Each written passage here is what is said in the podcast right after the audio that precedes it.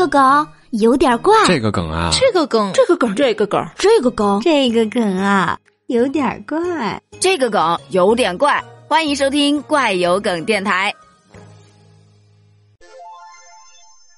最近在济南有一位孙女士，她带着自己三岁多的侄子，而她侄子呢，天天就喊：“嗯，头好疼，头好疼呀！”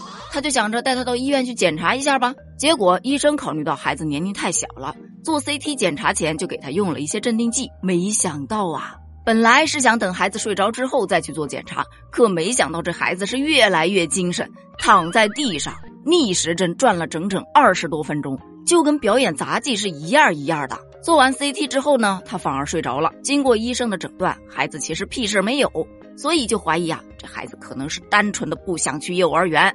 网友们看了孩子在地上打转的视频，就表示啊，这个好治，头疼吗？一屁股。对对对，或者安排一顿竹笋炒肉也是可以的。你们都是老中医啦。哎，这小孩。你咋还按表走了呢？因为钟表走到下午五点就放学了。其实应该和小朋友沟通一下，看看是不是在幼儿园有什么不开心的事儿。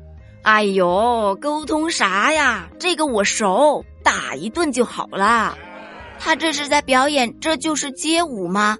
嘿，这小陀螺转的挺可爱的。哇，这是未来街舞的新星啊！地板动作的天才。得好好培养培养，这孩子怕是长了八百个心眼子吧？可是我觉得他打了镇定剂还这么精神，不大像是装的，真的得好好检查一下。